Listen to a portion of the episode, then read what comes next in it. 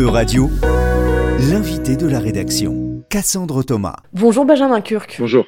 Vous êtes avec nous aujourd'hui sur Euradio à l'occasion du 5e anniversaire du traité d'Aix-la-Chapelle, signé le 22 janvier 2019, un traité dont l'objectif est d'élever les relations bilatérales à un niveau supérieur entre la France et l'Allemagne. Pour ce faire, le traité instaure notamment une assemblée parlementaire commune entre les deux pays, il crée plusieurs instituts culturels franco-allemands et il met également en place un fonds citoyen commun. Benjamin Kurc, vous êtes justement responsable de ce fonds et c'est donc l'occasion de faire un bilan avec vous du traité d'Aix-la-Chapelle et du Fonds citoyen commun en particulier. Pour commencer, pouvez-vous nous dire dans quel cadre a été signé le traité d'Aix-la-Chapelle il y a 5 ans et qu'est-ce qui a poussé en fait la France et l'Allemagne à vouloir renforcer leur coopération? Alors déjà, ce fonds commun, en fait, il est appelé, il aura été appelé le Fonds citoyen franco-allemand.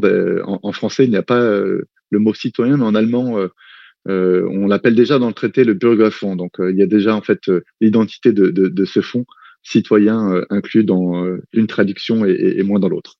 Les raisons pour lesquelles on a signé ce traité d'Aix-la-Chapelle il y a 5 ans, elle est assez simple. Le grand traité de coopération qui existait jusqu'alors entre la France et l'Allemagne, c'est celui de l'Élysée, le traité de l'Élysée signé en 1963 entre le général de Gaulle et le chancelier Konrad Adenauer. Et entre 1963 et 2019, il n'y a pas eu d'actualisation de cette coopération bilatérale, ou du moins, il n'y a pas eu de renouveau juridique. Ça faisait aussi suite à l'élection d'Emmanuel Macron en 2017 avec ce célèbre discours de la Sorbonne où il évoquait ses ambitions européennes et sa volonté de donner une nouvelle impulsion à cette coopération franco-allemande.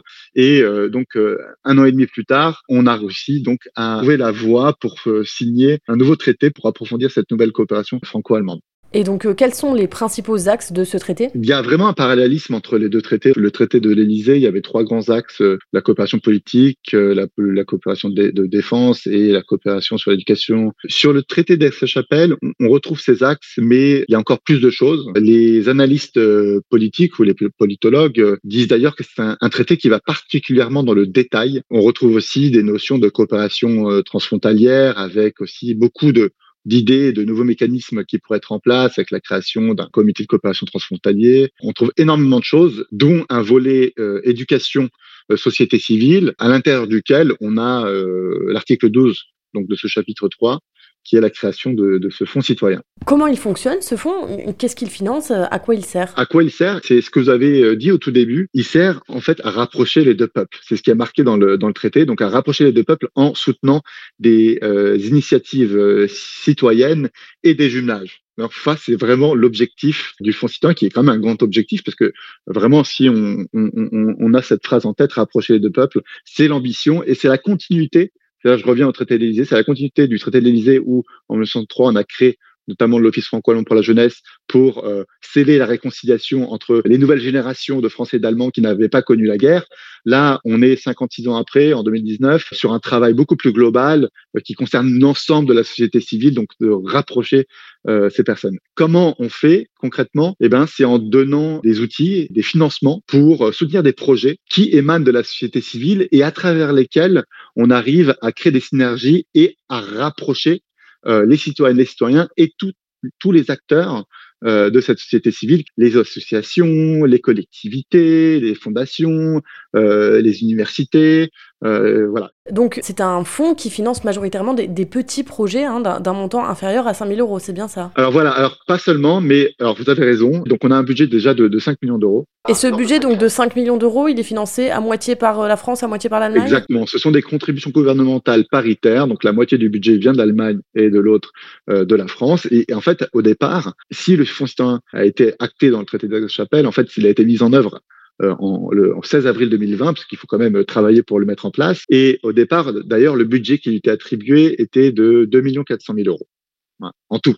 Et donc, en l'espace de 2 ans, le budget a été doublé. C'était pas prévu, c'était pas pour nous faire plaisir, mais en fait, il y a eu un tel succès. Ça a démarré pendant la pandémie, mais il y a eu déjà plein de demandes, et les demandes se multiplient, doublent presque chaque année. On finance des projets qui vont, grosso modo, de 200 €, parce qu'on a déjà eu ça, jusqu'à 50 000 ou plus. On a des catégories de financement Et comme vous l'avez dit, depuis le 16 avril 2020, sur les plus de 2000 projets qu'on a soutenus, on a environ 73% de ces projets qui sont des projets avec un financement de moins de 5 000 €. Donc, c'est des petits financements en général. Et tout à l'heure, vous parliez de projets et de jumelage. Quelle est la différence que vous faites entre les deux quand on parle de jumelage? C'est jumelage entre les communes ou c'est des projets jumelés? Alors, c'est très intéressant comme question. Alors, d'une part, les projets qu'on soutient, ils émanent de jumelage. Ces jumelages, ce sont des jumelages de communes, mais ça peut être aussi des jumelages de régions. Mais on ne finance pas que des projets qui sont issus de jumelage. Hein. On finance des projets qui émanent d'associations tout à fait normales, qui ont pour objet, je sais pas, le sport, l'éducation citoyenne, le travail avec des personnes handicapées, enfin dans le milieu social. En fait, toutes les associations, toutes les organisations de la société civile peuvent nous faire une demande si le projet répond à deux conditions préalables.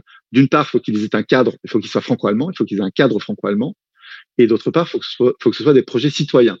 Donc le but, c'est des buts non lucratifs avec une dimension citoyenne assumée. Donc un projet purement culturel où il s'agit juste de payer un gage pour qu'un artiste produise, c'est pas suffisant pour nous. Et c'est justement, il y a toute une dimension derrière, une logique de projet qui a pour finalité de créer un échange entre les personnes. Voilà. Et dans les jumelages.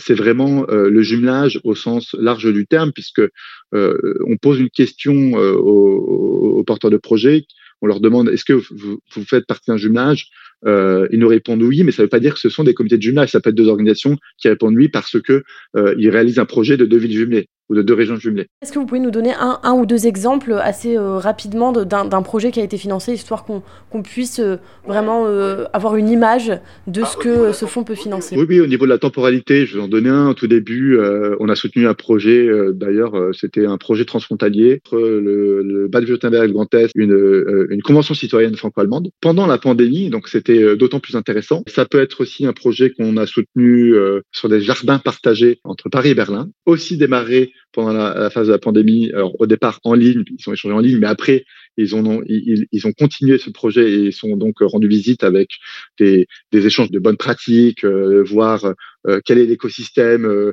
quelle est la situation juridique, des choses comme ça pour ces jardins partagés citoyens en France, à Berlin comme à Paris. Et ou alors on a aussi dans le milieu plutôt social et solidaire des organisations qui travaillent avec des personnes qui ont un handicap mental, et ils ont fait un échange avec une petite commune dans l'Auvergne-Rhône-Alpes. Donc il y a plein de choses, ça peut être aussi avec des pompiers, ça peut être aussi des échanges un peu plus sportifs, fanfare à vélo. Ça couvre vraiment tous les champs. Tout. Étant donné qu'il faut que ce soit des projets qui sont quand même franco-allemands, vous le disiez tout à l'heure, est-ce qu'il y a quand même plus de projets financés dans ces régions limitrophes? Alors oui, c'est assez évident. Les régions limitrophes, culturellement et géographiquement, sont plus à même finalement d'être intéressées par ces échanges, puisque c'est aussi plus pratique et c'est même en fait plus dans les habitudes de ces populations. Mais on a énormément de projets qui émanent aussi de Bourgogne-Franche-Comté. On a aussi l'Occitanie qui est aussi très dynamique, et dans l'est de l'Allemagne, on a une réelle dynamique qui s'inscrit dans les Länder, donc dans ces régions allemandes d'Allemagne de l'Est. Tout à l'heure, vous disiez aussi que la demande de financement de projet ne cesse d'augmenter et que le fonds a donc déjà été revu à la hausse suite à ça. Est-ce qu'on est toujours sur la même dynamique? Est-ce qu'il y a des risques pour que ce fonds soit à nouveau augmenté dans les prochaines années, ou est-ce que plutôt les demandes sont constantes? Alors, je peux vous répondre à une question et l'autre sera plus compliquée. Alors, sur la dynamique, je vais l'illustrer pour qu'on puisse vraiment se l'imaginer. La première année, on a soutenu 100 projets. La deuxième, 300, 350. La troisième, 650. Et l'an dernier, donc en 2023, 926. Vous voyez, c'est énorme. Et c'est pour ça aussi que le budget a doublé. Sa dynamique, elle était déjà visible. Et on a dû beaucoup baisser les subventions. Et notre budget était vraiment... on était à la limite. On a dû refuser des projets et baisser les subventions. Donc, sa dynamique, oui, elle est là, elle existe. On verra cette année encore comment ça évolue, mais en tout cas, structurellement, elle est présente. Sur une augmentation budgétaire du Fonds citoyen, c'est très difficile à dire. On a déjà eu beaucoup de chance d'avoir une telle augmentation budgétaire. C'est vraiment rare. En tout cas, c'est pas prévu encore, mais on est un instrument qui est très jeune. Le traité d'Aix-la-Chapelle fête ses 5 ans, mais comme je vous l'ai dit, nous, on a commencé notre travail en avril 2020, donc on n'a même pas encore fêté notre 4e bougie d'existence et de travail.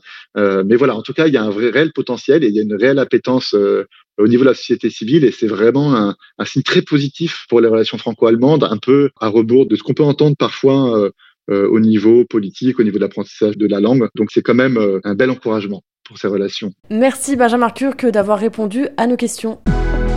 Euradio vous a présenté l'invité de la rédaction. Retrouvez les podcasts de la rédaction dès maintenant sur euradio.fr.